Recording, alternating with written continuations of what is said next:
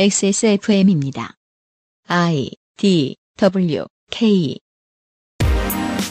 그 아실의 유진균 PD입니다. 다음 대통령이 누가 되든 언론개혁에 박차를 가해줬으면 좋겠습니다만 아주 어려울 것입니다. 한국 언론이 긴 세월 동안 갈고 닦은 최고의 재능은 전 세계의 서민들을 서로 미워하게 만드는 것과 자신들의 고약한 컴플렉스를 타인을 헐뜯는 방법으로 감추는 거거든요. 올가을의 이상평론이 이와 관련 있는 이야기인지 확인해 주십시오. 2021년 두 번째 목요일에 그것은 알기 싫답니다.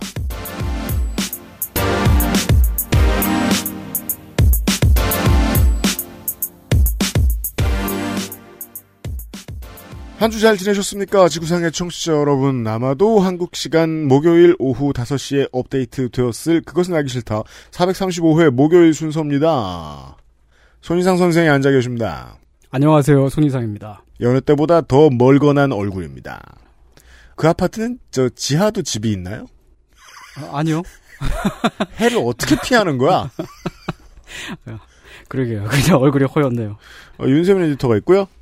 네, 안녕하십니까. 너무 하얘져가지고 지금. 그렇죠. 네, 살아있는 게 맞나 싶은데. 지금은 되게 단정한 머리신데, 네. 바로 저번에 장발이셨던 것 같기도 하고, 단발이셨던 것 같기도 하고. 네. 죽어마땅한 기사에 대해서 잠시 후에 이야기하도록 하겠습니다. 네. 그것은 알기 싫다는 리뷰를 확인하면 꾸르꾸르 온유 마카롱, 한 번만 써본 사람은 없는 빅그린 프리미엄 헤어케어, 관절 건강에 도움을 줄 수도 있는 QBN 관절 건강엔 MSM, 반려세제 깨끗한 생각에서 도와주고 있습니다. 프랑스에 살면서 많은 마카롱을 먹어봤었죠. 하지만 언제나 만족했던 건 아니었어요. 절 가장 만족시킨 마카롱이 한국에서 왔다면 믿을 수 있나요? 촉촉한 식감, 은은한 달콤함. 제가 마카롱이 기대했던 모든 것이었어요. 네, 온유 마카롱이요. 이반가드 프랑스의 달콤함. 꾸르꾸르 온유 마카롱. 보스베리 추출물로 모근을 더 건강하게, 자연 유래 성분으로 자극 없는 세정력, 뛰어난 보습 효과와 영양 공급까지. 빅 그린. 이젠 탈모 샴푸도 빅그린 헤어로스 샴푸. 빅그린이나 온유 마카롱 광고가 아니고 XSFM 오리지널 프로덕션 광고입니다. 네, 국정감사 기록실은 XSFM의 노동자들이 가장 힘든 기간 중 하나입니다. 네. 듣는 청취자 여러분도 체력전, 오래 들으시다가 갑자기 쇼핑을 하고 싶으실 때를 대비해서 재고 방출 타임 어택을 국감기록실 기간에 실시를 하겠습니다. 실로 이례적인 타임 어택 세일입니다. 무엇을? 그렇습니다. 후디, 맨투맨, 모자 재고의 타임 어택입니다. 네, XSFM 오리지널 의류 재고 방출 첫 세일입니다. 야, 이게 저희들이 첫 번째 의류를 내놓은 지 지금 5년 됐나요? 6년 됐나요? 예. 그러고선 처음이에요, 이런 거는. 기간은 10월 20일부터 11월 3일까지입니다. 네, 딱 국정감사 기록실 방송할 때입니다. 가격은 후드가 39,900원, 맨투맨이 34,900원, 모자가 19,000원입니다. 네. 마지막 소량 보관하고 있던 물량으로 일부 사이즈는 아예 없습니다. 네. 그래서 따로 알려드릴 예정이고요. 구매하실 때 옵션을 확인해 주세요. 네. 사이즈가 있다고 해도 사실 사이즈별 한두 개 정도밖에 없기도 하고, 네. 네, 뭐 특정 사이즈는 좀 많이 있을 수도 있는데, 많이 있다는 건 여러분 사이즈가 아니라는 얘기죠. 그렇죠. 보통은 그렇죠. 네. 네. 할인율도 세고 싸게 드리는 모자는 등급 외 제품의 할인입니다. 네, 왜 그, 아울렛 같은 데 가보시면, 멀쩡하게 이쁜데 그 B자 도장 찍혀있는 그런 물건 있죠? 그렇죠. 그런 건 겁니다. 그런 것의 세일입니다. 아주 잘 살펴보면은 조그만 티끌 있는, 네. 네, 그런 거요. 뒤쪽 일부분 봉제에 오류가 있으나 쓰실 때는 문제가 없습니다. 네. 그래서 19,000원에 드리는 거지요. 사상 최초이며 한동안 마지막일 XSFM 오리지널 가먼츠 재고 방출 세일입니다. 네. 이거 원래 오프라인 행사 때만 하거든요. 근데 우리가 오프라인 행사를 못 하잖아요. 그렇죠. 그래서 국감 같은 체력전 할 때 풉니다. 정말 수량이 적으니까요. 네. 옛날에 제값 주고 사신 분들이 화낼 만한 수량이 아닙니다. 그렇습니다. 말 그대로 그냥 본사가 어느 정도 보유해야 되는 분량을 푸는 거니까, 네. 노여워 마시고요. 국정감사 기록실과 함께 시작이니 혹시 사실 생각 있으신 분들은 아직은 사지 마세요. 국감 때 다시 알려드리죠.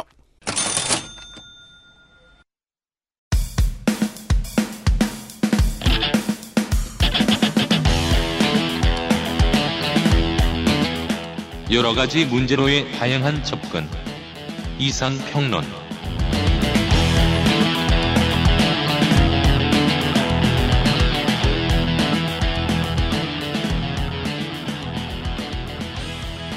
가을의 이상평론 시간입니다. 가을의 이상평론 한 번 더 할 수도 있는데 그거는 이제 선생의 상태를 봐서 가죠. 아까도 말씀드렸습니다만 선생의 피부색을 왜 걱정하냐면 청설모한테 두드려 맞고 살까 봐.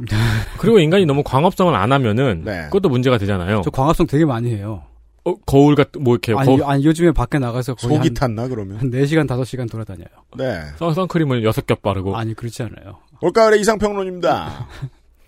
올 2월에 그 아이신 400회 때 비슷한 이야기를 한 적이 있습니다. 다만 이제 저희가 힘이 없으니까요. 많은 기자들한테 들리지 않았나 봅니다. 저도 요즘 스트레스를 안 받으려고 애를 쓰는데 이런 일관성을 언론이 너무 감추지 않고 드러내서 화가 나요. 그게 이제 국외든 국내든 그리고 진보든 보수든 우리 언론의 상당수 저널리즘이 일반인들을 서로 미워하게 만드는데 엄청나게 집중하고 있는 것처럼 보여요. 물론 그 역할의 절반은 포털이 합니다. 좋은 기사를 쓰는 기자들이 빛을 볼 수 없게 큐레이션을 하죠. 네. 예. 그래서 오늘과 내일 소개해드릴 것 같은 기사들이 자꾸 포털 위에 푸시가 됩니다. 이렇게 포털 맨 위에 뜬 기사들을 읽고 시민들은 저 멀리 있는 사람들을 싫어합니다. 화를 내죠. 자, 보자고요. 내가 못된 사람을 하나 만났어요. 대연동에서. 대연동 주민들이 다 미워하죠? 그럼 난 어떤 사람이죠? 소인배입니다. 또 다른 질문. 내가 어떤 랜덤한 동네에서 어떤 못된 사람을 만났어요. 그럼 나는 그 순간부터 한국에서 네. 그 순간부터 모든 대한민국 국민들을 다 싫어하나요? 일반적으로 그렇지 않죠. 극렬한 소인배죠. 근데 그런 사고를 즐겨 하는 사람이 많긴 하죠. 그리고 또 하나 중요한 이 혐오의 그 기전이 있는데요. 혐오는 어떻게든 자신이 혐오하는 사람들의 알 수 없는 모임에서 나를 뺍니다. 네. 어떻게든 내 특성을 갈라냅니다. 네. 네. 왜냐면 이게 기본적으로 자존감 문제잖아요. 네. 그래서 진실이 더더욱 아니라는 겁니다. 네. 사실이 아닐지는 몰라도 진실이 아닌 기사들이 너무 많습니다. 게다가 사실도 아닌 것 같고요. 오늘은 그런 얘기를 할 겁니다. 다시 한번. 네. 당분간 안 건드려요. 그리고. 예, 지난 9월 초, 지난달이죠. 국내 여러 커뮤니티 게시판에 빠르게 확산된 얘기가 있었습니다. 네. 중국에서 아이돌들을 규제한다는 얘기인데 사실 아이돌이 마약도 아니고 네. 몰래 아이돌 노릇하다가 규제를 당한다는 것도 좀 이상합니다. 네. 네. 서땡신문 제호를 박은 언론 보도 캡처짤이 첨부돼서 같이 퍼져 있었습니다. 네. 저희 소감을 말하자면 이 서땡신문이 요즘 처참합니다. 원래 이런 곳이 아니었는데 되게 믿고 볼 만한 곳이었는데. 네. 그 캡처짤을 보면요. 이렇게 써 있습니다. 이렇게 생겨야 TV 출연, 시진핑이 찍은 아이돌이라는 제목이 붙어 있고요. 거기에 튼실하게 생긴 남자 연예인 3명. 그러니까 빅사이즈 모델 같은. 예, 정확히는 중국 오디션 프로그램 출연자 3명의 사진이 붙어 있었습니다. 이 사진은 여러분들도 많이 보셨을 거예요. 저는 커뮤니티를 안 하는데 예. 인스타그램에도 뜨더라고요. 그리고 이 기사를 읽자마자 낚인 문학인과 나성인은 나도 아이돌이 될 수 있다며 소셜에 글을 올리더라고요. 그 심정이 예, 중국에 갈 수 있겠다. 네, 예. 바로 두근두근 하시더라고요. 예. 데뷔할 생각에. 우리 친척들 중엔 똥멍청이들이 있습니다. 이 캡처짤의 그 이제 기사를 보면요. 네. 성가비 형도 그런 꿈이라도 꿨으면 좋겠어요. 삶의 의지가 너무 없죠. 그러니까요. 같이 그런 꿈이라도 꿨으면 좋겠는데 그런 꿈도 안 꿔요, 그 사람은. 그러니까요. 그 세 사람 묶어가지고 아이돌 그룹 만들어봐야 되겠어요. 그 이제 캡처짤의 기사 첫머리를 보면요.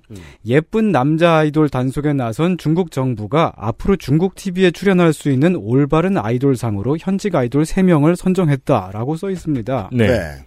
이상하죠?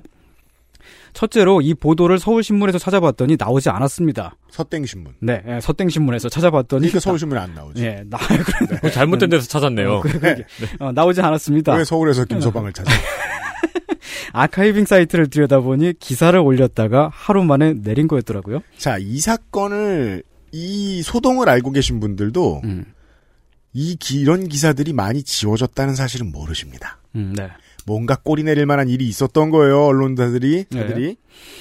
둘째로 시진핑이 어떤 아이돌을 찍었다거나 중국이 예쁜 남자 아이돌을 단속한다거나 중국 정부가 TV에 출연할 수 있는 아이돌상 3명을 선정했다라는 얘기를 중국이나 다른 해외 언론에서 찾아봤더니 전혀 확인이 되지 않았습니다. 그럼 없는 얘기인 거잖아요.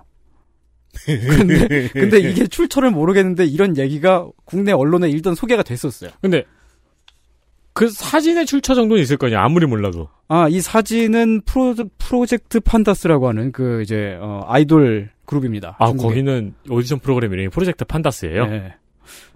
우리도 그런 거 하죠. 프로젝트 호돌이. 그럼 호랑이로 하는 게 맞지 않아요? 굳이 호돌이 닮은 거로 보면. 그렇죠. 그 프로젝트 판다스하고 비슷하게 생긴 사람. 그 투는 프로젝트 포돌이. 아, 프로젝트 꼼돌이가 짱이죠. 아. 그럼 나라에서 머리 제일 큰 사람들이. 네. 아, 근데 지난달 같은 시기에 국내 언론들을 보면 비슷한 보도를 많이 뽑아내고 있었죠. 네. 서땡신문 9월 2일자 중국 화장하는 남성 아이돌 팬의 조공문화 금지. 연땡뉴스 9월 3일자 중국 여성스러운 남자 아이돌 퇴출 청소년의 악영향. 중앙땡보 9월 3일자 중앙신보라고요? 중국 이번엔 꽃미남 아이돌 퇴출령. SB땡 9월 3일자 여성스러운 남자 아이돌 퇴출 중국 연일 규제. 세계땡보 9월 3일자 중국 방송사 남자 아이돌 퇴출 오디션도 폐지. 국민땡보 9월 3일자 남자 아이돌 화장도 조공도 금지. 별걸 다 막는 중국 공산당. 땡비엔 9월 3일, 아, 너무 많네요. 여기서 생략할게요. 왜요? 다 제목이 너무 재밌어요. 땡비엔 9월 3일자, 남자 아이돌 예쁘면 퇴출, 중 연예계 단속 본격화. 땡시스 9월 3일자, 중 연예계 산업 규제 확대, 여성스러운 남성 퇴출. 자, 뭐, 그 전에 뭘 했다는 걸 알고 있다고 확대란 단어를 막 쓰는지는 잘 모르겠습니다. 네. 땡국경제, 에어비앤비 남자 아이돌까지 때리는 중국. 머땡S. 9월 4일자 예쁘게 생긴 남자는 연예인 포기해야 점점점 이유는? 예, 이거 말고도 이제 같은 보도를 뽑았던 언론사들이 많이 있었는데 네. 지금은 기사를 많이들 내렸죠. 이걸 모르십니다, 청취자 여러분들이. 예. 이런 류의 기사들이 어마어마하게 쏟아졌다가 네. 다시 주워 담아졌죠. 예, 근데 아직까지 남아있는 기사가 이렇게 있습니다. 중국이 예쁜 남자 아이돌을 퇴출시킨다, 남자 아이돌의 화장을 금지시킨다라고 요약할 수 있는 언론의 이 보도들은 분명히 말씀드립니다. 모두 허위입니다. 사실이 아닙니다. 지난 9월 초 국내 커뮤니티 게시판에 퍼졌던 이야기도 사실이 아닙니다. 지금부터 천천히 한번 증명을 해보죠. 예. 아, 지난 우리가 올 그 늦겨울에 이야기했던 번역 잘못돼서 나왔던 포체 이야기도 예. 요것보다는 혐오의 근거가 있었어요. 그러니까 예. 오해할 만한 근거가 있었어요. 아, 그렇죠. 네. 더 보죠. 예. 이 얘기가 어떻게 어디서 나온 것이며 어쩌다가 와전된 걸까? 일단 국내 언론들은 SCMP, 사우스차이나모닝포스트의 9월 2일자 기사를 인용하거나 그런 인용 기사를 다시 우락가이했습니다. 이게 뭐 구분을 다 이제 아실 테지만 인용 기사를 다시 우락가이한 게 99개면 직접 인용한 건 한두 개쯤 돼요. 네, 보통 그렇죠. 한국의 패턴이 그렇습니다. 네. 사우스 차이나 모닝포스트는 알리바바 그룹이 소유한 홍콩 신문인데 이 신문 9월 2일자를 보면 이런 보도가 있어요. 중국이 여성스러운이라는 단어는 이제 영어로 써 있었는데 CC라는 단어를 썼습니다. SISSY. 네. 아이돌에 대한 보이콧을 요구한다라는 제목의 기사가 있습니다. 이게 좀 제목이 저질스럽죠. 이거를 뭐 여성스러운이라고 해서 네. 그 남성스러운, 여성스러운, 메스큘린, 페미닌 이런 단어가 있잖아요. 네. 그런 느낌이면 그나마 이해를 하겠는데 이 CC라는 말은 경멸적인 표현이죠. 수식어예요. 예. 그 기사 내용을 보면 중국이 최근 계속되는 연예계 스캔들의 여파로 대중문화 산업을 단속하면서 전통적인 스테레오타입이 아니거나 메이크업을 하는 팝 아이돌들을 보이콧하길 원한다는 내용입니다. 자, 근데 이게 기사의 원출처는 9월 2일 중국의 국가광전총국 명의로 나온 예능 프로그램과 인력 관리 강화를 위한 통지입니다. 네. 이 통지를 통해서 8가지 항목을 발표를 했는데 그중 세 번째 항목에 분장이라는 단어가 있어요. 분장. 네, 물론 한자로 써 있고요. 한글로 써 있으면 이상하죠. 그렇죠. 그러니까 물론 여기에도 근거가 없진 않습니다. 네. 그 통치의 방식이 안 멍청하냐, 중국이. 전혀 그렇지 않습니다. 그렇죠. 이상하죠. 얘네도. 똥멍청합니다. 네. 근데 TV 예능 프로그램에서의 분장이고 이게 사우스 차이나 모닝포스트 영문 기사로 옮겨지면서 메이크업이라는 영어 단어가 돼요. 그리고 이게 다시 한국어로 옮겨지면서 화장이 된 겁니다. 아. 분장과 화장이 어떻게 다르냐? 정의를 해드리자면 분장실의 강 선생님에서 박나래 씨가 하고 나오는 게 분장이죠. 분장실의 강 선생님의 박나래 씨가 나오나요? 아닌가요? 누가 나오죠? 강유미 씨하고 안영미 씨가 나와서. 아, 그렇죠. 강유미 씨가 나오죠. 네, 니들이 고생이 많다. 네, 그게 분장이고요. 분장실의 강선생님. 뭐 아마 보신 적 있을 거예요. 화장은 시진핑 국가주석이 공식 석상에 하고 나오는 게 화장이죠.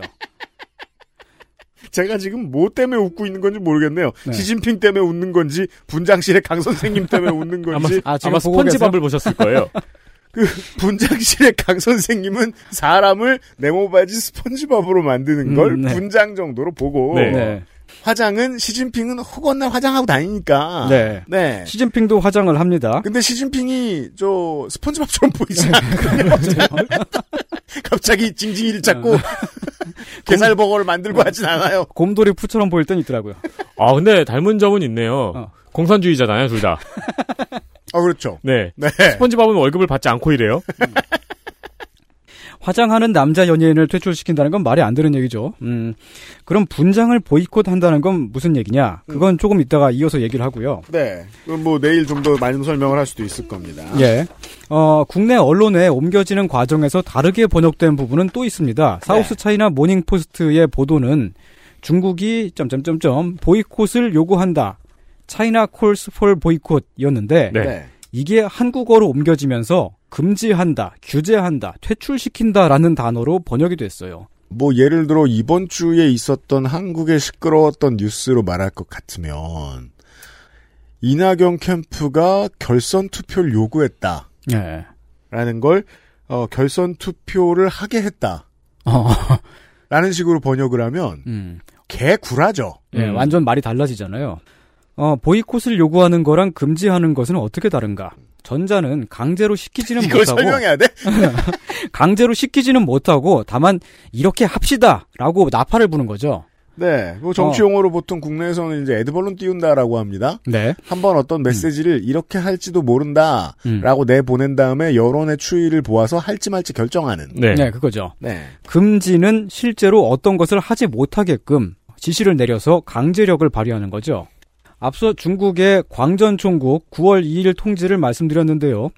광전총국이라는 건 라디오, 텔레비전을 총괄하는 국, 한국으로 치면 방송통신심의위원회 같은 역할을 하는 기구입니다. 어느 나라에나 이런 건 있어요. 네, 중국은 이제 근데 그 검열을 많이 하니까요. 검열 짱이죠. 네, 이 기구가 원래는 심의와 검열을 하는 기관이었는데 3년 전에 신문 출판 광전총국을 개혁하면서 권한이 없어졌습니다. 왜 그랬을까요?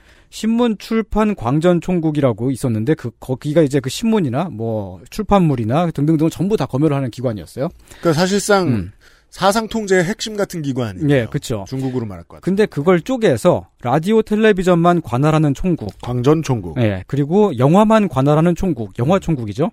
출판물만 관할하는 총국, 그리고 판권과 저작권만 관할하는 총국 등등으로 따로따로 떼어서 날려버리고요. 심의, 검열, 행정적인 규제, 금지 조치를 할 수 있는 권한을 공산당의 중앙선전부가 다 가져갔습니다. 뭐 결론이 이래요.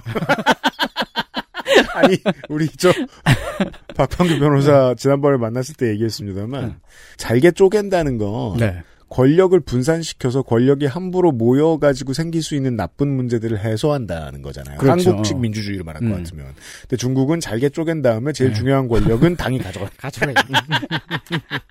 그러니까 이래야 내가 아는 시진핑. 이 개혁이 한편으로 보면 국가와 당 중앙에, 다시 말해서 시진핑 국가주석한테 더 많은 권한을 집중시키는 것이죠. 네, 오늘은 뭐 저 시간 여유가 있어서 막 떠드는데요, 제가. 이 추세만큼은 확실하거든요. 네. 중국을 국제사회가 비난하고 싶으면 지금 시진핑 중심으로 안 그래도 모여있던 권력이 더 가운데로 당겨지는 문제를 욕해야 돼요. 계속 그렇게 가고 있습니다. 이건 국제사회가 나서서 엄청나게 열심히 견제해야 될 문제예요. 네. 이런 거 말고요. 예. 근데 이 개혁을 한편으로 보면 기존에 있던 거대 검열 기구를 해체하는 것이기도 했어요. 두 가지 양면적인 성격이 있었다고 해석할 수 있습니다. 좋습니다. 국가가 검열을 하는 권력을 결코 놓지는 않았습니다만 머리만 남겨두고 검열, 규제를 실제로 하는 손발을 없앤 겁니다. 그러네요. 규제는 앞으로도 나올 수 있지만 예전처럼 할 수는 없다. 당분간은. 이런 얘기입니다. 그럼 여기서 의문이 들죠. 중국은 왜 검열기구를 쪼개서 없앴을까요? 그 권력을 포기하지 않았다는 건 우리가 분명히 알겠습니다. 그렇습니다. 시진핑의 패턴을 알기 때문에. 네. 그 쪼개서 없앤 이유는 지금 방송법을 만들고 있기 때문입니다. 살벌한 걸. 네. 그래서 일단 이걸 자기가 다 가지고 와서 조립을 해서 다시 주겠다. 네, 그런 거겠죠. 너네 딱 기다려. 이러고서. 예, 방송법이 아마 내년 전당대회에 나올 가능성이 큰데. 양회 때요? 예. 네. 그죠. 전인민대회. 네. 지금은 여론 수렴을 하면서 법안을 만들고 있는 중이죠. 거의 막바지 단계라고 알려져 있습니다. 방송법을 이제야 만들고 있다는 건 무슨 얘기일까요? 그러게요. 지금 2021년이잖아요. 방송법을 그러니까 새로 개정해서 만드는 게 아니고 지금까지 없었어요? 없었습니다. 단 한 번도 중국에는 방송법이 있었던 적이 없습니다. 지금 방송법 도입이네요. 도입. 예. 초강력 21세기인데 놀랍게도 방송법이나 방송진흥법이 중국에는 아직 없단 얘기죠. 그럼 법도 없이 계속 규제를 하고 있었어요? 그런 겁니다. 이 법이 있었다가 사라진 게 아니라 원래 없었고요. 법안이 없고 방송에 공식적인 규칙이나 질서가 없습니다.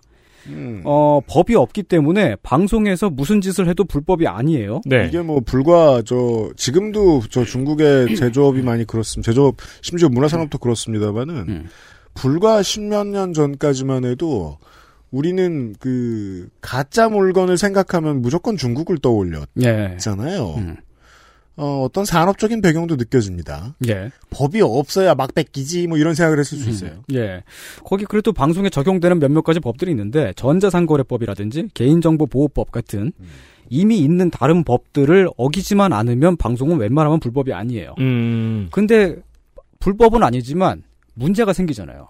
질서가 없으니까. 그렇죠. 예, 그렇기 때문에 무슨 사건이 터질 때마다 권력기구가 자의적으로 개입을 합니다. 이거 중국적이죠. 예, 그때그때 상황에 따라서 심의를 하고 처분을 내리죠. 세계적인 법률에 의해서가 아니라 중국 나름의 도덕원칙으로 그렇게 개입을 합니다. 도덕원칙. 나름의 도덕원칙이요? 예. 나쁜 놈이다라고 생각되면은 가서 잡는 거예요. 이게 지금 이제 야당과 우리나라 여당의 소수파가 언론 관련 법 개정에 대해서 반대할 때 이 논리를 펴거든요. 예, 중국처럼 귀에 걸면 귀걸이, 코에 걸면 코걸이가 되면 어떡하냐. 탐탁진 않지만 반대를 하기도 어려운 게 실제로 이게 패턴이 이렇게 될 수도 있단 말이에요. 네. 사회 상규에 어긋난다 이렇게 법 만들어 놓으면. 네. 네, 그렇죠. 두루뭉술하고 추상적인 도덕으로 그렇게 네. 되죠. 법 대신 도덕이라는 게 웃긴 거죠. 저기 어떤 되게 나쁜 놈이 있어요. 나쁜 놈인데 걔네 아빠가 당 간부고 막 걔네 친구들이 다 군 장성이고 재벌이고 그래요. 그럼 못 건드립니다. 그러니까 법보다 도덕이 가깝다. 네. 그렇죠. 도덕이라는 것은 주관에 따라서 판단하는 네. 사람에 따라서 그 기준이 달라지니까요. 가장 나약한 거잖아요. 네. 우리 교과서 중에서 이름을 변경하기에 똥떡이 되죠. 네. 기본적으로 이제 똥떡은 기본적으로 많이들 하고 있고. 근데 이건 사실상 물리력과 다를 바가 없는 거죠. 네. 당의 도덕 맛 좀 봐라 이러면서 얼마든지 검열할 수 있는 거예요. 네. 근데 또 반대로. 나쁜 놈은 아니지만 괜히 이유 없이 욕먹는 사람이 또 있잖아요. 그럼요. 주로 연예인이라든지 네. 유명인이나. 그러면 범죄를 저지르지 않아도 잡아가는 겁니다. 그렇죠. 예. 형이 오늘 기분이 안 좋아. 예. 왜냐면 오늘의 도덕이니까. 사실은 이게 방송 미디어뿐만 아니라 중국의 이런 분야가 되게 많습니다. 한국 분들이 이제 한국 사람이 중국을 볼 때에 이해가 안 가는 부분이 있잖아요. 그런 부분 예. 중국이 하나인 게 이해가 안 되고. 네. 그런 부분들이 되게 많은데. 이해가 안 되는 건 맞습니다. 네. 네. 이해가 안 되는 부분은 대부분 보면, 법이 아예 없거나 법이 있어도 불완전한 영역에서 그렇습니다. 저렇게 거대하고 인구가 많은 나라가 근대적인 법치 시스템을 아직도 확립하지 못해서 별의별 희한한 사건들이 다 일어나고. 이게 이제 현대의 중국 정치를 슬쩍 이제 까보고 공부를 해보면서 느낄 수 있는 이제 지금 상황에 대한 해석이 그렇게 나오는 것 같아요. 권력이 어디 분산이 되고 예. 누굴 무서워할 근거가 있어야 법을 만드는 것도 서두르죠. 예. 예. 네. 그러니까 마치 홍콩 보안법을 서둘러 처리했듯이 지난번 양회에서. 예. 근데 법을 만들 이유가 없었던 거예요. 그만큼 충분히 어딘가에 권력이 분산돼 있지 않은 거죠, 이 나라는. 그리고 이게 일당 독재 국가다 보니까 이게 명문이랑 그러니까 문자랑 경쟁을 할 수밖에 없네요. 권력 다툼을. 그런 것도 있고. 옛날에 법률가들이 한꺼번에 많이 죽었던 사건이 있었어요.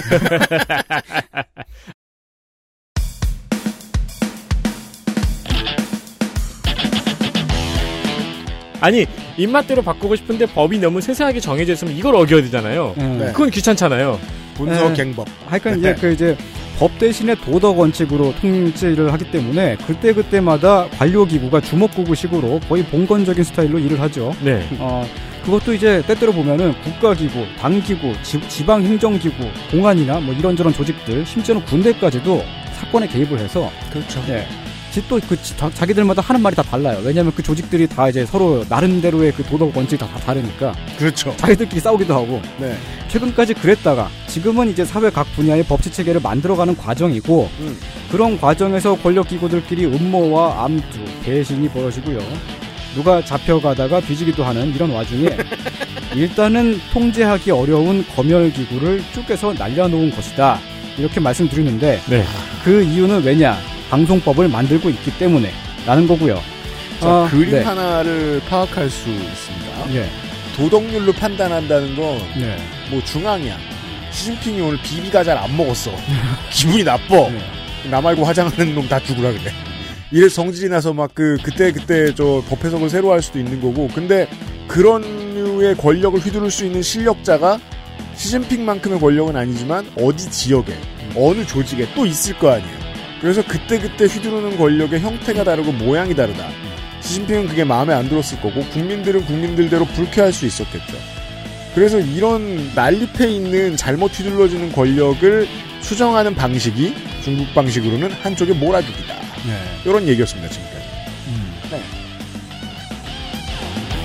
XSFM입니다.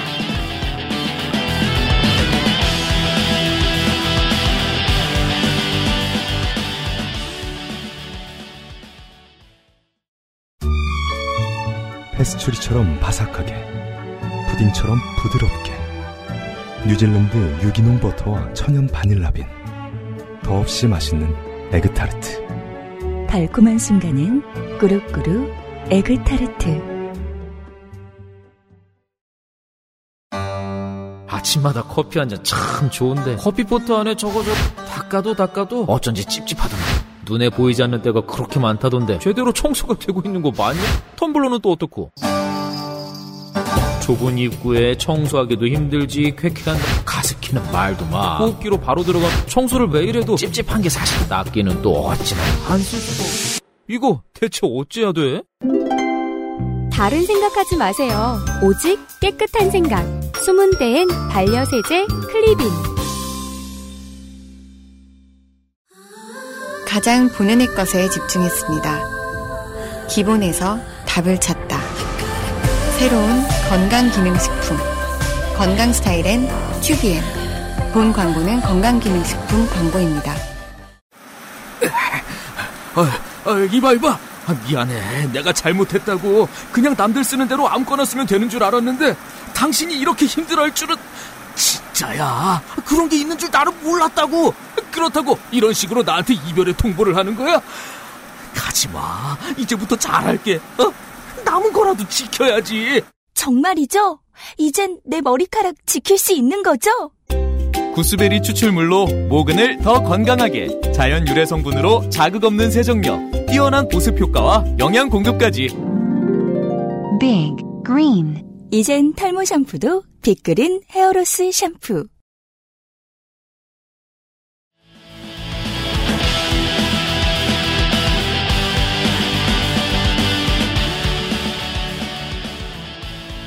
참고로 조금 더 말씀을 드리자면 법체계를 만들고 있는 게 방송법뿐만은 아닙니다. 부동산을 계약한다든지 재산을 상속한다든지 결혼하고 이혼하고 하는 등등에 관한 법을 민법이라고 하잖아요. 네.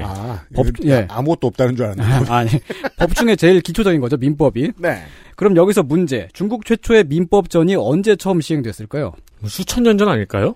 올해입니다. 2021년 올해예요. 와, 그럼 수천 년을 틀렸네요. 그렇죠. 거기는 민법이 없이 도덕에 맡겨서 이혼을 하고. 그러니까 한 몇 년 전쯤에 민법 통칙인가 해서 이제 결투하고 막. 약간 이제 얼개 같은 걸 만들어놨었고 그 이전에는 민법이 없었지만 이제 뭐 지역법이나 뭐 이렇게 등등등으로 여러 가지 다 이제 쪼개져 있었어요. 전통. 네, 전통. 네. 그렇게 이러면 꼭 민족별 자치구뿐만 아니라 네. 소수민족별 자치구뿐만 아니라 웬만한 지역들도 그냥 지역의 권력 갖고 있는 사람들이 내가 법이야. 하고 어깨에 힘주고 다니는 사람들이 많았겠네요. 옛날에 공리가 나오는 장애모 영화에서 보면 네. 공리의 남편이 동네 이장님한테 불화를 맞아가지고 고자가 돼요. 네. 그래서 공리가 이제 지역 현청에 가가지고 신고를 하는데 뭐 일이 잘 안 되니까 또 그 위에 상급기관으로 가서 또 신고를 하는데 또 안 되고 저 위에 계속 올라가면서 신고를 하고 그 소송을 벌이는 그런 과정이 나옵니다. 근데 거기에 보면은 어떤 법전을 가지고서 그걸 판단하는 게 아니고 때렸냐 안 때렸냐 야 걔 그 때린 애도 체면이 있는데 네가 어떻게 그러냐 막 이런 식으로 그렇게 재판을 처리를 합니다. 아 파출소식. 네. 그렇게 아니 사장님. 네. 그러니까 이쪽 사장님이 그러면 우리가 가끔 1년에 한 번씩 얘기하는 그 유명한 대사가 나오는 거 아니에요? 내가 너그 서장하고 다 했다 이거야. 그래서 이젠 할 게 없다 이거야. 그러니까요. 도덕 가운데 날드만 집어넣으면 도날드 덕이네요. 그 모습이야. 그 교과서 하나 사야겠네. 그러게요. 그건 처음 생각해봤다. 왜 그걸 안 해봤지? 네. 다 똥떡이 나오고. 그러게. 자, 광전총국은 방송법이 없었기 때문에 주먹구구 검열기구로 존재했던 조직. 지금은 이제 실무 조직이 아닙니다. 행정 조치를 발동하거나 준칙을 만들진 못하고요. 검열, 규제, 금지도 자체적으로는 할 수 없습니다. 이젠 더더욱이. 예.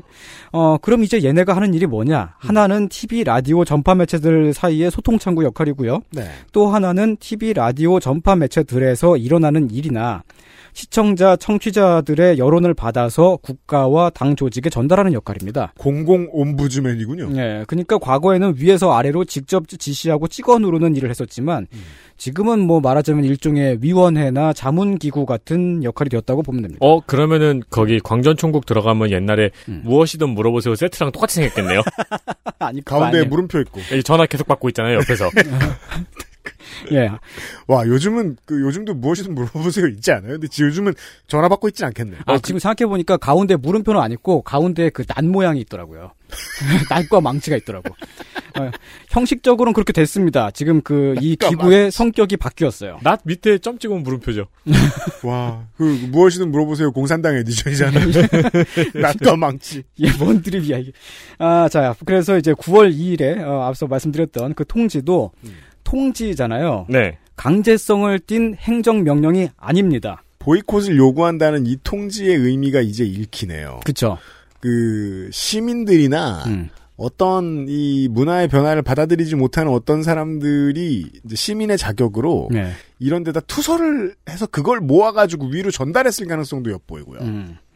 예, 통지라는 것은 알린다는 뜻이니까 그냥 이 총국의 현재 입장을 알리는 성명서 같은 것입니다. 물론 여기에 여론의 눈치를 되게 많이 봤겠죠. 이걸 한국 언론들이 전하는 것처럼 이 자체를 규제안이라고 보기는 매우 어렵습니다. 일단 규제 권한이 총국에 없어요. 권한을 최대한 발휘해봤자 총국이 직접 지도하는 단 3개의 방송국, 중앙텔레비전하고 인민방송이라는 라디오, 그리고 국제방송이라는 외부용 라디오 이렇게 딱 3개가 있는데 이 3곳조차도 이제 총국의 지시를 일방적으로 따르지 않습니다. 중앙선전부가 권한을 가져갔기 때문에 그쪽의 눈치를 더 많이 보는 거죠. 네. 근데 이제 중앙선전부가 움직이지 않고 있어요. 그러면 아무것도 안 하는 겁니다. 그렇죠. 권력이라는 게. 네, 그렇죠. 이게 네. 총국은 그러면은 그냥 이렇게 존재하는 거네요? 그렇죠. 그냥 있는 겁니다, 지금. 한국이 저희들이 지금 계속해서 촌평을 넣으면서 떠들었던 이러한 근거로 중국을 바라보기 때문에 네. 지금 알고 있는 저 선생이 이 해석한 통지의 개념을 저 나라는 통지를 해도 죽인단 소리야 라고 해석했던 거군요. 네. 그런 고정관념이 다 끼어들어서. 위에서 이제 당 중앙에서 내보내는 그런 지시문처럼 그렇게 해석하는 경향이 있죠. 네. 근데 이건 한국 기자들의 입장이고 여전히 왜곡은 대단한 왜곡입니다. 네. 그러나 이 통지문이 역시 상당한 외압성이 있는 것은 사실입니다. 네. 광전총국이 지금은 검열기구가 아니게 되었지만 원래 검열기구였을 때 있던 관료들이 그대로 박혀 있어요. 그게 중요하죠. 예. 그럼 그 관료들이 어떻게 움직일까요? 지금 권한을 잃은 지 3년밖에 안 됐고 일을 하던 습성은 그대로 남아 있습니다. 우리 한국의 예를 들어봅시다. 안기부를 국정원으로 바꾸었지만 옛날에 하던 짓을 존나게 하려고 그러잖아요. 그렇죠. 체질 바꾸기 어렵죠. 예, 걔네도 똑같습니다. 검열기구처럼 계속 행세를 하려고 듭니다. 매우 그랬을 거예요. 예. 하지만 지금은 자체적인 규제 권한이 없기 때문에 타이밍을 노려서 대중의 여론을 등에 업고 도덕과 윤리에 호소를 합니다. 여러분 보지 말아주세요. 우리에게, 나쁘지 않습니까? 우리에게 권한이 없지만 여러분은 보지 말아주세요. 이 CC라는 SISSY라는 이 이상한 단어가 왜 들어갔는지도 알겠네요. 여론에 대고 하는 말이에요. 예, 그렇습니다. 한국 검찰이랑 비교하면 아주 좋은 짝패인 것 같아요. 그 한국 검찰이 그 버틀러 중에 버틀러였다가 군사 정권에 네. 그 버틀러가 그 권력을 해체당하자, 그 주인님이 권력을 해체당하자 버틀러만 남았잖아요. 예. 그래서 권력을 휘두르는 자로 변했잖아요. 그러면서 권력을 어떻게 휘두르냐면 이제 문민정부가 쭉 이어져 오면서 권력을 해체하고 또 해체하느라 애를 썼으니까 그 다음엔 어떻게 하죠? 여론전을 하죠. 기자들을 끌어오고 네. 죄 없는 사람을 죄인으로 만들고 죄 적은 사람을 대역죄인으로 만들고 네. 죄 있는 사람을 해외로 출국시켜주고 네. 출국시키는 게 실패하면 출국시킨 걸 막은 사람을 구속하고 그러고서 또 언플하고 네. 이게 권력이 있던 곳이 권력을 잃으면 언플로 보충하려고 하는 거는 유니버설인가 봐요. 그러면은 사실은 권력이 없어도 말을 그런 식으로 하면은 또 압박감도 있겠네요. 그렇죠. 왜냐면 저기는 3년 전까지 권력이 있었던 데잖아요. 그래서 검찰이랑, 한국 검찰이랑 비교한 거예요. 그게 9월 2일 통지입니다. 그런 맥락을 알고 봐야지 지금 중국 방송계에서 일어나는 일들, 그리고 우리 언론들이 그 단순하게 규제, 금지, 퇴출이라고만 보도하고 있는 일들이 사실은 무엇인지 알 수 있습니다. 그런 성격이 일부 있는 건 사실인데 그게 직접적인 지시나 강압에 의한 것은 아닙니다. 하지만 상당히 외압성이 있습니다. 그럼 9월 2일 통지의 실제 내용은 어떠한가? 이건 말이죠. 그 서문에 이렇게 써 있어요. 이 통지는 저속한 취향에 맞서서 인민의 정신적, 문화적 요구를 충족시키고 좋은 작품을 내놓기 위해 법과 도덕을 위반하는 예능인을 더욱 관리하고 도덕을 옹호하는 산업 분위기를 조성하자, 이런 내용으로 시작하는 8개 항목의 발표문입니다. 쉴드가 불가능한 내용일 것임을 예측하는 건 어렵지 않습니다. 예. 자, 이 한심한 문장을 보면 한국의 우락가의 언론인들이 뭘 잘못했어라는 생각이 들 수도 있습니다. 아주 예외적으로. 네. 아니, 어차피 외압성이 있는 건 똑같잖아, 라는. 그렇지만 이 한국의 메이저 언론들은 다시 한번 처음에 말씀드렸던 걸 다시 말씀드립니다. 결국 기사를 다 내렸다니까요. 심각한 오류가 있었다는 건 인정하는 거예요. 네. 네. 네. 그리고서는 이제 그 8개 항목의 발표문이라는 게 있는데. 네. 그것을 내일 이 시간에 들어보죠. 네. 이번 주는 제가, 저희 모두가 체력을 아껴야 됩니다. 손이상 선생은 늘 아껴야 되고, 얼마 없으니까. 바닥이 일찍 드러나고. 그래서 이번 주는 짧습니다. 청설모하고는 어떻게 되고 있어요? 청설모는 가출한 지 오래됐어요. 그래요? 근데 가끔씩 이제 저희 집 그 베란다 난간에 올라오긴 하더라고요. 빙트 들어요. 네. 오긴 오네요, 다행히. 생사가 궁금했는데. 안부 전해주시고. 네. 내일 다시 뵙죠. 네. XSFM입니다. 정려원의 스타일 팁. 패션 말고요. 이건 건강 스타일. 가장 본연의 것에 집중했습니다. 기본에서 답을 찾다. 새로운 건강기능식품. 건강 스타일엔 QBN. 본 광고는 건강기능식품 광고입니다. 개발자가 직접 생산하고 개발자가 직접 답하고 당신의 삶이 조금 더 깨끗해질 수 있게 진짜 청소를 하자. 반려세제 깨끗한 생각. 아스트랄 뉴스 기록실 뉴스 아카이브.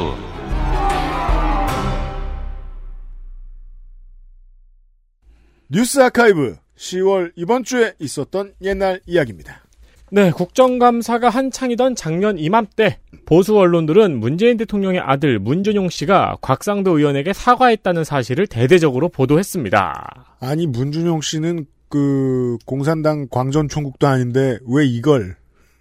이유는 국정감사에서 곽상도 의원이 건국대 이사장을 국감장에 불러서 문준용 씨의 시간 강사 평가 자료를 요구했다는 점을 문준용 씨가 페이스북에 밝히면서 시간 강사가 특혜냐고 지적을 했습니다. 네.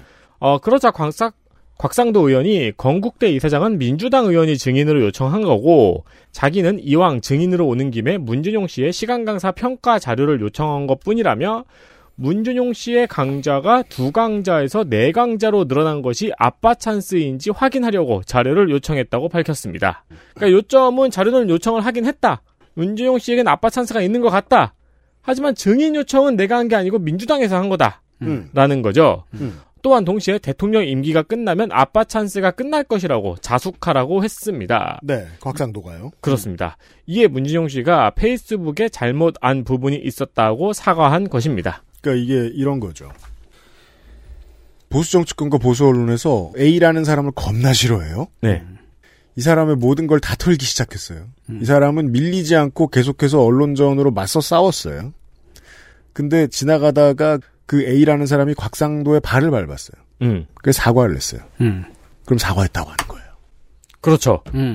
이런 패턴은 한국의 언론에게 너무나 익숙한 패턴이죠. 자기가 페이스북에 이제 내가 잘못한 게 있었다. 내가 그 잘못 알아들었다. 뭐 네. 이런 식으로 사과를 한 건데 근데 시간 강사의 특혜를 받은 것을 사과한 것처럼 보도를 하죠. 그렇죠. 그렇게 보도를 하는 거죠. 마치 특혜를 받은 것처럼. 특히 네. 이때는 이제 또 마찰이 격할 때니까 세상을 이렇게 보면 100% 맞을 리는 전혀 없지만 그래도 조금 더 물이 왜 저렇게 출렁이지 하고 이해하는 데 도움이 될 수도 있는 게요.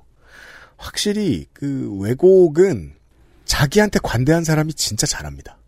자기한테 관대한 순서만큼 잘합니다. 하필이면 곽상도이길래 얼마나 쉽습니까? 곽상도 의원 최근에 아들 50억 원에 대해서 한 말 뭐죠? 나는 관여한 적 없다고 했죠. 네. 그런 수익을 만들어준 놈이 문제라고 했죠. 또 심지어. 그렇죠. 그래서 예. 이재명이 문제라고 했죠. 내 아들한테 50억을 만들어주다니 괘씸하다. 그리고는 제가 몇 번 설명드렸습니다만은 이 문준용 작가의 알바들이나 직원들 혹은 이제 주문 넣는 곳 이런데 금액 다 합치면 얼마 남을지 알 수도 없는 그 프로젝트 예술 프로젝트 이거에 대해서 엄청난 특혜를 받았다고 줄기차게 때렸죠. 50억에 관대한 만큼 문제 없는 걸 때리는 겁니다. 이렇게 이해하면 사람이 좀 보인달까요? 이게 이제 작년에 흑역사잖아요. 네. 네, 이제 곽상도 의원 입장에서는 작년에 흑역사죠. 국민의힘에서도 그렇고. 근데 올해 국정감사에서도 비슷하게 때리더라고요. 우리 국민의힘의 비례대표 조수진 의원 있죠. 그분 당선된 다음에 그 재산이 한 2배로 불어났죠. 한 30억 정도로 불어났단 말이에요. 네. 그때 이분이 펼쳤던 여론전이 오늘 지금 우리가 말하고 있는 패턴의 백미입니다. 민주당 전수조사하자고 했죠. 그렇죠. 그럼 그게 무슨 뜻일까요? 민주당을 전수조사하면 자기가 누락했던 16억 원을 누군가가 다 가지고 있을 거란 얘기인가요? 뭐 이렇습니다. 아무튼 어제인가 그제인가 포르쉐 타고 온 거는 진짜 누가 시나리오 쓴 것처럼 포르쉐예요. 네, 예. 네. 시나리오 쓴 것처럼 어떻게 그렇게 들어맞아요? 두 번째 뉴스가 더 깁니다.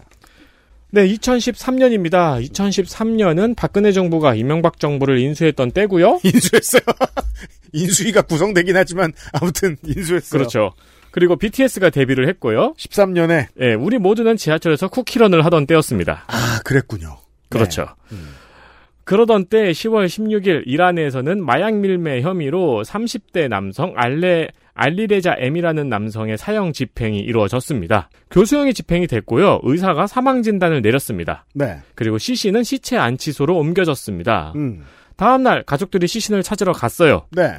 근데 시신을 싸고 있는 비닐팩의 입부분에 물방울이 맺혀 있는 겁니다. 이상하죠? 네. 숨을 쉬고 있었다는 거죠. 누가 물을 뿌릴 리가 없잖아요. 분무기로 이렇게요? 무슨 악취입니까? 그러니까 숨을 쉬고 있었다는 겁니다. 그래서 알리레자 M은 바로 병원으로 옮겨졌고 이어서 코마 상태에 빠져있다고 알려졌습니다.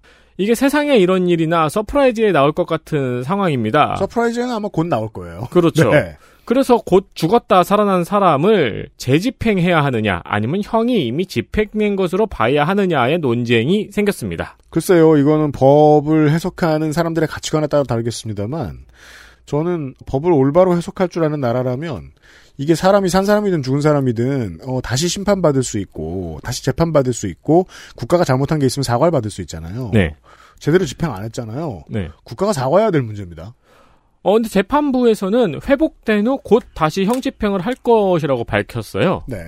그러자 이란의 인권운동가와 변호사 그리고 국제 엠네스티에서 반발했습니다. 형은 이미 집행된 것으로 봐야 되고 한 사람을 두 번 목매다는 일은 지금까지 없었다고 반발한 거죠. 네. 그리고 회복된 후 형집행을 하겠다는 것도 좀 잔인하잖아요. 그러니까 말이에요. 또 그러니까 이게 또 저 그때 얘기 나왔던 곳에서도 독특한 이야기들이 많이 나왔었는데 그중에 제가 흥미를 끌었던 것 중에 하나가 무기징역은 감형되지 않으면 그냥 영원히 감옥에 있는 게 무기징역의 형이에요. 네. 근데 사형은 집행했는데 안 죽었죠? 네. 그럼 집행된 거예요. 네. 석방입니다. 이렇게 얘기하는 게 전 제일 설득력 있게 들렸어요. 또 사형의 고통을 이미 당한 사람에게 다시 형을 치르게 하는 것은 반인도적인 처사라고 비난을 했습니다. 네. 재판정에서도 사형 2번 이렇게 형을 내리지 않거든요. 저 고등학교 때 그런 선생님이 있었어요. 누구요? 애들을 엎드리게 하고 차례대로 때리잖아요. 빡빡빡 때리고 빡빡빡 때리고 빡빡빡 때리잖아요. 네. 옛날 얘기입니다. 네. 맨 마지막에 있는 애를 안 때리는 거예요. 어느 날 갑자기. 네. 얘는 맞은 것보다 더 무서웠을 것이다. 그럼 다들 뒤에 가느라. 근데 매번 그러질 않아요. 뭐야 그게?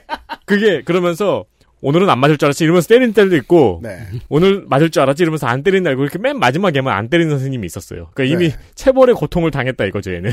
물론 그냥 혼자 작은 권력을 누린 것이긴 합니다만 이걸 확장해 보면 국가가 법 해석을 잘해야 된다는 교훈을 남깁니다. 네. 그렇다면 샤리아법에서는 어떨까요? 여긴 이란이니까요. 네. 샤리아에서는 맞아. 투석형의 경우 투석이 끝나고도 살아있는 사람은 살려준다는 내용이 있어요. 한편 사형 집행 후 살아나도 징벌과 처벌에 대한 판결은 여전히 유효하다는 파트와도 있었습니다.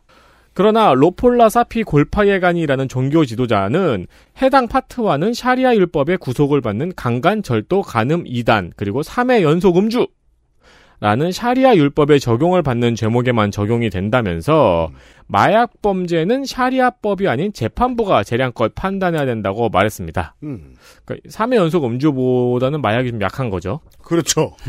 왜냐하면 그때는 없었으니까. 그렇죠. 선지자 시절에는. 이 종교 해석이 나온 뒤에 법무부 장관이 사형 집행은 불필요하다는 입장을 밝혔습니다. 네. 그러니까 두 번째 사형 집행. 그렇죠. 그러니까 사실 앞에 종교 지도자도 그렇고 법무부 장관도 그렇고 이 이란 내 여론이 좀 뜨겁게 달아오르니까 여론의 눈치를 본 발언을 한 거죠. 그러네요. 관련해서 추가 보도를 더 찾아봤습니다. 이 사형 집행이 불필요하다는 법무부 장관의 입장이 나온 이후로 사형 집행이 유예될 것이라는 해석이 많았어요. 살아날 것 같다. 사형 집행이 이뤄지지 않을 것으로 전망된다라는 해석이 났는데 이 이후에 확정이 났는지 그리고 알리레자 M이 코마 상태에서 깨어났는지에 대한 추가 보도는 없더라고요. 찾아보기 힘들더군요. 네. 다양한 언어로 번역기를 돌려가지고 검색을 해봤는데 네. 안 나오더라고요. 엠네스티는 전 세계의 연례 사형 보고서를 매년 발표합니다. 연례 사형 보고서. 전 세계 사형 집행 건수에서 상위권은 항상 중국, 이란, 사우디, 이라크입니다. 근데 이게 조금 문제가 있는 게 중국의 경우에는 매 수천 명이 살해당하는 걸로 추측하고 있지만 사형 집행 건수는 파악할 수 없는 나라입니다. 왜냐하면 이란과 이라크와 사우디아라비아는 미국 정보국의 소나기의 정보를 잡혀있기 때문에 대충 파악하거든요. 네. 중국은 안 까죠. 네. 이와 같은 이유로, 그러니까 사형 집행 건수를 파악할 수 없는 나라는 북한, 시리아, 베트남이 있습니다. 그렇죠. 네. 안 알려줘요. 그럼 못 알아내요. 그리고 심지어 중국은 이 사형 집행 건수가 국가 기밀에 들어가 있더라고요. 그래요? 부끄럽게 그런 것까지 묻고 그래. 이런 식이죠. 네. 아우, 취미도 독하셔. 그러면 이제 공개가 된 나라들을 살펴보죠. 이들 나라를 제외하고 사형 집행 건수가 공개된 나라를 보면은 전 세계 사형 집행 중에서 80에서 90% 정도를 이란, 이집트, 이라크, 사우디아라비아가 차지합니다. 이 중에서도 이란은 50% 정도를 차지합니다. 네. 작년 수치를 보면은 중국을 제외하고 아까 말씀드린 국가들을 제외하고 전 세계에서 최소 483건의 사형이 집행이 됐어요. 이 중 이란에서 집행된 사형 건수가 246건입니다. 이 246건에는 미성년자도 3명 포함이 되어 있습니다. 이게 어떻게 이렇죠? 다행인 점은 2020년은 지난 10년 사이 중에서 가장 사형 건수가 적은 해였다는 점입니다. 그렇군요. 왜 그러냐면은 사우디아라비아하고 이집트가 요즘에 국제사회의 시선을 의식해가지고 사형 집행을 좀 자제하고 있거든요. 사우디아라비아가 국제사회의 시선을 얼마나 의식해야 되는 때인지는 종종 말씀드렸습니다. 그렇죠. 왜냐하면 사우디아라비아가 인권으로 전 세계의 공격을 받으면은 그 공격이 미국으로 가게 되기 때문에 그렇죠. 사우디아라비아도 미국의 눈치를 봐야 되는 거예요. 네. 왜냐하면 미국은 사우디아라비아에 무기를 수출하고 있으니까요. 네. 기타 등등.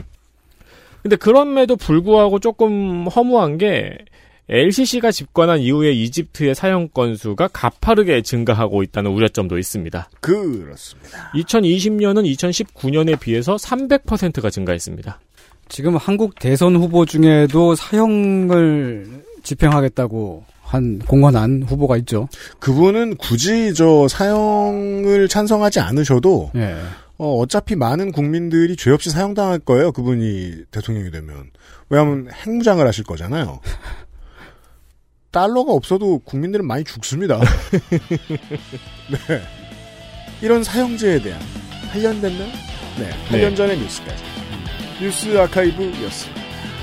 내일 이 시간에 조금 더 길게 마련되어 있는 8가지의 이상한 항목들에 대한 이야기를 가지고 다시 돌아오도록 하겠습니다. 손이상 선생님. 들어주셔서 감사합니다. 윤승균 PD하고 윤세민 에디터였어요. 네. 감사합니다. XSFM입니다. I, D, W, K